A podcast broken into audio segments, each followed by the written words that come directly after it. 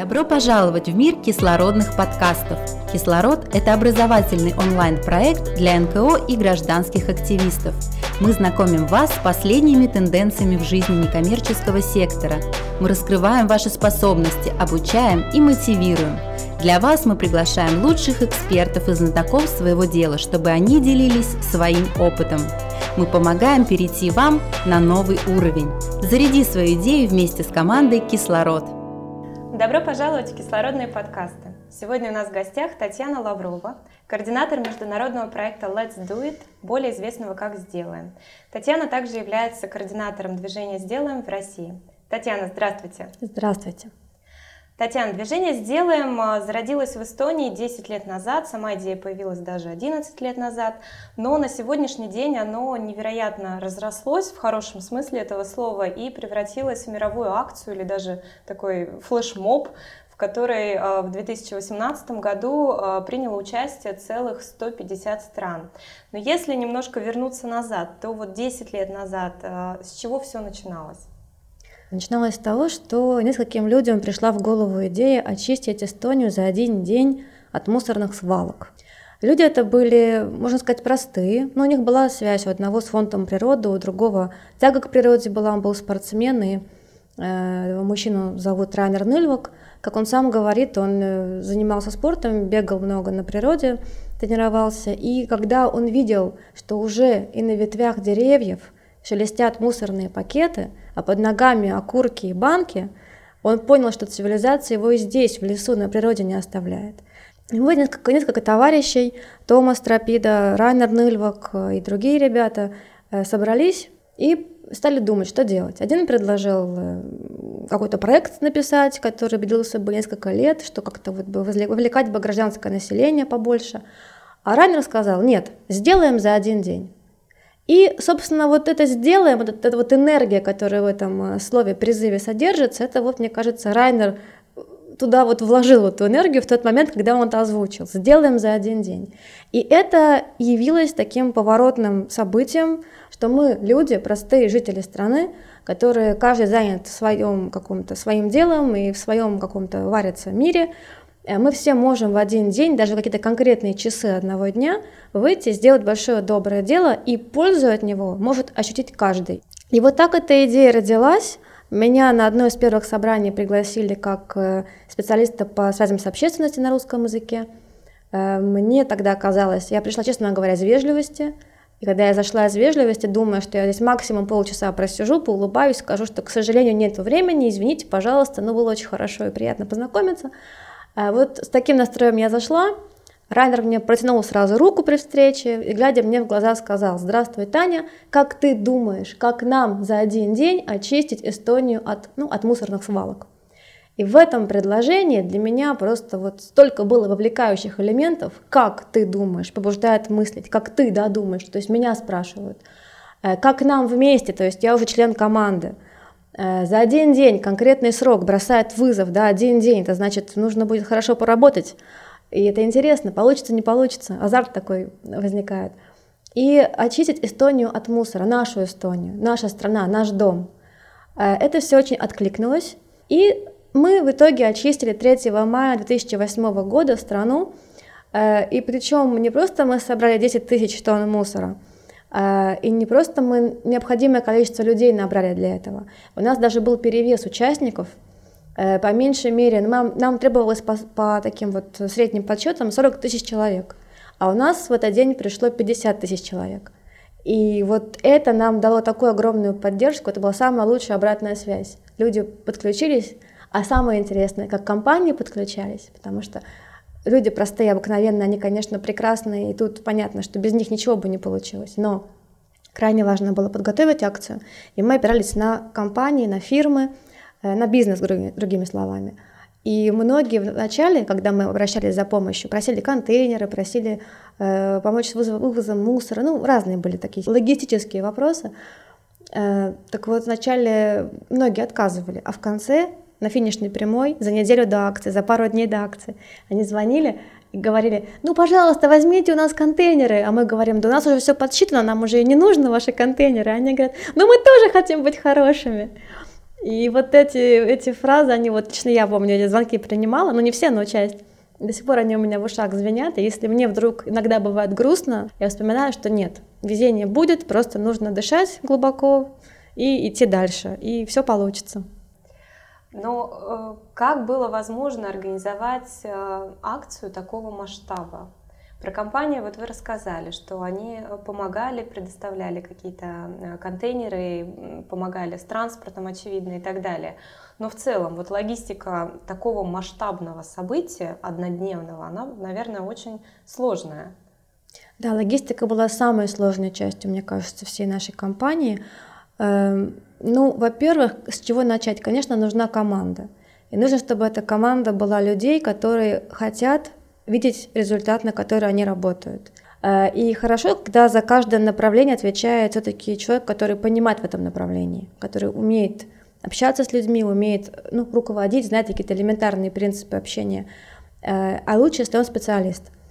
Э, у нас таких направлений было несколько. Это, конечно, коммуникация – это работа с волонтерами, это внутренняя коммуникация, это работа с бизнес-партнерами, это работа с э, некоммерческим сектором а, и, конечно, логистика. Нам повезло, что все эти направления смогли занять люди, которые понимали э, в том, что они делают, что нужно делать.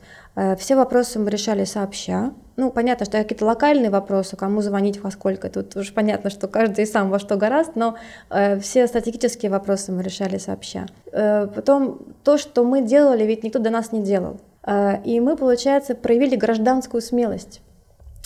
И логистика в данном случае была самым сложным э, направлением, потому что в день уборки у нас было 250 с хвостиком промежуточных мусорных свалок. Тяжело ли было убедить местные власти поддержать вот эту вашу, на первый взгляд, на тот момент, казавшуюся безумную какую-то идею? Шли ли э, к вам навстречу и что вы для этого делали? Если так коротко ответить, то с трудом. Многие с трудом поддерживали. Многим было неудобно отказаться, и они стремились поддержать формально для галочки, не углубляясь. И мы как команда должны были прежде всего очень хорошо настроиться на результат. Мы заряжали друг друга своим энтузиазмом и брали друг у друга пример. Э, меня очень вдохновил пример Райнера Ныльвака, как он общался с чиновниками. И учась у него, я вот стала внедрять этот способ, и мне кажется, это одно из самых действенных эм, вообще, что может быть в данном случае.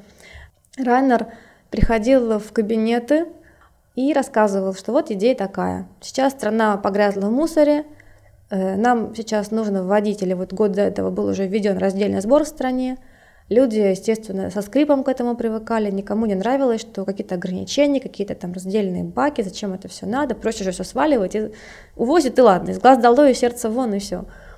Э, но экологи били тревогу, и люди, которые были по ту сторону системы, видели больше, чем простой обыватель, ведь тоже били тревогу, было понятно, что мы скоро все закопаемся в этом мусоре, и нужно что-то делать. И вот э, акция не возникла из-за того, что э, нужно поддерживать раздельный сбор, но акция возникла потому, что нужно было поддерживать природу и чувство собственного достоинства. Потому что самое страшное это привыкнуть к неудобству, к тому, что на самом деле ненормально. Не, не и когда люди привыкают к тому, что жить в грязи нормально, э, мне кажется, мы закладываем бомбу замедленного действия в сознание маленького человека и в свое собственное сознание. Э, так вот, э, Райнел ходил в кабинет и говорил, что есть такая идея, а ему говорили обычно долго распинаясь, тецуй, как я это называю, краковяк словесный, почему это невозможно. И, конечно, пока чиновник э, распинался, объяснял, почему вот сюда ходить нельзя, башка, камень, как это, кирпич башка упадет, да, туда ходить нельзя, здесь нельзя, там нельзя. Проблемы кругом просто непреодолимые. Э, и вот э, он же как, когда он говорил, он, естественно, ну, был контакт зрительный с Райнером, был язык жестов, и чиновник э, искал сочувствие и понимание, что ты понимаешь, Райнер, ты хороший, вижу, ты хороший мужик, пришел сюда, чтобы вот помочь стране, но я вот тут практик, и я знаю, что ну никак, ну никак. Райнер записывал, делал пометки, кивал, кивал, кивал и делал пометки, и потом, когда обессилевший чиновник уже в итоге садился на стул, вытирал пол спот со лба и спрашивал Райнера, ну ты понимаешь теперь, почему никак этого нельзя сделать? Тогда Райнер выдерживал паузу и говорил спасибо тебе, там, то его, Михкель, как угодно, Прекрасное объяснение. Вот посмотри, благодаря тебе я сейчас только что составил просто вот карту минного поля. Теперь я знаю, какие есть проблемы. Ты создал сейчас прекрасный анализ по своей волости или э, своему уезду, там, смотря какого уровня был чиновник. Э, теперь мы с тобой вместе можем найти пути решения, мы же можем эти мины вместе обойти.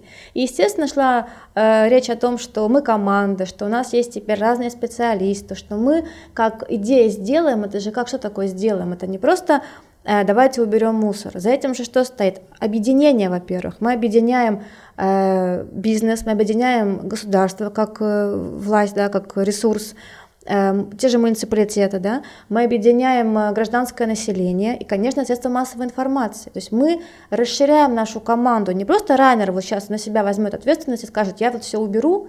Нет, мы все часть одной команды. Э, потом э, очень важно было донести до него, что опять-таки бизнес, да, у нас есть партнеры, то есть ему, этому чиновнику не придется изыскивать средства, опустошать бюджет, залезать в долги, а он может э, рассчитывать на какую-то помощь. И, честно говоря, мы, конечно, привирали время от времени. Э, например, может быть, у нас еще не было хороших договоров со СМИ, но мы уже шли и говорили, что СМИ с нами. Чиновников это воодушевляло. Э, когда мы шли к СМИ, мы говорили, что чиновники уже с нами, и СМИ понимала, что вроде как, ну, я... то есть, конечно, они как бы были, да, но одно дело, когда за тобой 2-3 здания, например, а другой, когда их там 33. И, конечно, очень важно, мне кажется, самое, наверное, даже важное в этом всем была вот именно часть э, по саморегуляции. Когда мы шли в кабинеты на переговоры, э, у нас э, было ощущение, что мы идем общаться на равных. Мы не идем так твари дрожащие с протянутой рукой просить милости у барина, который вот решает, там, дать нам или не дать. Мы шли как э, те, кто предлагает решить проблему, кто заинтересован в решении проблемы, кто понимает, что он один не справится с решением проблемы. Э, кстати говоря, СМИ, э, компания средств массовой информации, у нас была по тем временам самая масштабная в стране, и у нее был нулевой бюджет. И это тоже то, что очень вдохновляет активистов по всему миру. Э, вот то, что нам удалось сделать за единицу времени так много положительных таких вот ну, накопить положительных много примеров, которые являются ну, разрывом шаблона во многом. Татьяна, если суммировать, какие советы можете дать нашим слушателям, которые также пытаются найти общий язык с чиновниками, чтобы те поддержали их проект или, по крайней мере, не мешали? Нужно иметь идею, и нужно иметь свое видение, как эту идею можно решить. Иметь готовность корректировать эту идею, иметь готовность по-честному слушать, что тебе говорят. Не идти бороться, а идти переговоры проводить. Вот у меня есть такое видение. Вот у нас есть, как говорится, слон, я на него смотрю с правой стороны и вижу слона вот так. Как вот вы считаете с вашей стороны, какой это слон? И человек с другой стороны видит такой подход открытый, что его не пришли атаковать, а с ним пришли советоваться, скорее всего, опишет свою точку зрения, э, но при этом он понимает, что это его точка зрения. То есть очень важно подать сразу так, что я хочу понять вас, чтобы вы поняли меня, чтобы у нас вот это вот совпало в итоге, да, чтобы мы обогатили друг друга. Плюс, конечно, хорошо понимать, в чем ваш ресурс. Потому что, конечно, чиновника тоже нужно понять. Это не какой-то э, такой э, взорвавшийся товарищ. Ну, они есть разные, понятное дело. Но, как правило, все-таки народная молва, да, или какая-то, ну да, мы рисуем такой образ совсем уж такой гротескный чиновника. Как правило, это уставший человек, у которого много дел, много бумажной работы, э, который сам этой бумажной работе не рад, у которого дети, и семья, и ну что угодно. Теннис по вечерам тоже хочет иногда хотя бы раз там, не знаю, в месяц вырваться. Другими словами, этот человек живой. Если он защищается, то, скорее всего, только потому, что и так нагрузка очень большая. И поэтому хорошо этого чиновника приглашать э, в команду. Не то, что он теперь должен еще и дополнительно какую-то там часть работы выполнять, но у него должно быть ощущение, что он может быть причастен к чему-то хорошему, доброму, и его отблагодарят хотя бы там вот имя его упомянут, и э, вообще у него на сердце должно быть хорошо от того, что этот вот проект с его помощью может состояться. За время существования акции «Сделаем» в ней приняло участие, как вы сказали, 169 стран. Одна из этих стран – Россия. Вот расскажите поподробнее про российский опыт «Сделаем». Ну, э, начну, наверное, с того, что в этом году у нас была 15 сентября Всемирная уборка или Всемирный день чистоты. Мы метили на 150 стран, и в итоге у нас получилось собрать 158 стран. Э, и всего у нас в этот день 17 миллионов человек трудилось. Зеленая волна, она в буквальном смысле опоясала всю планету – и э, сейчас, э, да, не все 100, 169 стран, те, которые за 10 лет истории развития движения принимали участие. А в России э, у нас была команда, которая состояла из представителей различных гражданских организаций. Ну, это мусора больше нет. Это Белона, это Эко-Зеленая Россия, Сохрани Байкал или Сейв Байкал. Эм, вот бы не забыть никого. Конечно, чистые игры, которые проводили даже чемпионат в этом году. И ряд других организаций. Я прошу прощения, что сейчас все, всех не назову по памяти. У нас есть сайт сделаем 2018.ру в России. Вот я туда всех призываю изучить, кто еще был соорганизатором. Э, и эти вот представители организации, они образовали такую вот э, удаленную команду, то есть мы все работали в основном онлайн. Э, у нас были ребята из Москвы, из Перми, из Питера, из других, естественно, регионов. Были, не было ярко выраженного одного лидера проекта, были такие ну, представители, которые время от времени общались, когда нужно было говорить на уровне федеральных СМИ об этом об этой идее. И в итоге российская команда собрала порядка 230 тысяч человек. Но кроме этого, скажем, ОНФ тоже проводил в этот день уборку, которую он приурочил, опять-таки, к Всемирному дню чистоты. Логотип наш они э, не ставили на официальном своем сайте. Мы их не можем отразить официально на, ну, в наших федеральных, получается, пресс-сообщениях, но мы имеем в виду, что с их участием у нас было более чем 400 тысяч человек в этот день. Знаете, у нас была цель, у нас была цель оповестить как можно больше человек. И в итоге у нас э, оповещение достаточно хорошо прошло. Э, все ключевые организации, даже, наверное, все гражданские организации, которые маломальски как-то активны, они знали о том, что 15 сентября в России состоится Всемирный день чистоты. Так вот, в России, мне кажется, сейчас эм, такой момент, когда люди озираются активно по сторонам. Они уже готовы делать шаг, но они застыли, вроде как надо, вроде как хочется, порыв уже этот все, мне кажется, ну, многие чувствуют, люди, которые такие, ну, с обостренным социальным нервом, а их очень много сейчас, но они все еще вот они застыли в этом полушаге, смотрят направо, налево, а вдруг кто-то вот другой сейчас, вот вдруг вот не может же быть, что вот никто не придет и не спасет. У нас в этом смысле была такая хорошая шутка э, в команде нашей, когда мы в Эстонии все организовывали. Он умер. Тот самый человек, который должен прийти и всех спасти, он умер. Мы его похоронили, мы поплакали, как говорится, слезы тщетности мы выплакали, пообнимали друг друга, ну вот что делать? Надо идти дальше самим. Он, он уже умер, его больше нет. И хочу сказать еще, что Э, в России у нас э, по регионам очень разная, скажем так, э, успеваемость, мусорная успеваемость. У нас в Башкирии, Башкирия лидер, 143 тысячи человек в один день в Башкирии вышло. Представляете, что это такое? Мне кажется, что вот это вот такая маленькая победа, даже, вернее, большая победа на самом деле, активизма и мне очень жаль, что, ну, в Башкирии, конечно, все об этом знают. Там, конечно, они о себе писали, говорили, себя везде во всех, по своим же каналам показывали. Правильно. Все, вся Башкирия теперь, я уверена, что в следующем году у них будет больше. И даже если мы не будем на уровне нашего движения ничего проводить, они сделают свое, какую-нибудь там чистую Башкирию, и у них будет не 143 тысячи, уже намного больше, потому что это как это вирус, он, он заразный. И они смогли переломить вот э, тот самый, э, как это, 5% нужно, чтобы переломить какой-то устойчивый паттерн, что ли, да, э, у них меньше 5%, но, как сказать, участников меньше 5%, а инфоотдача огромная.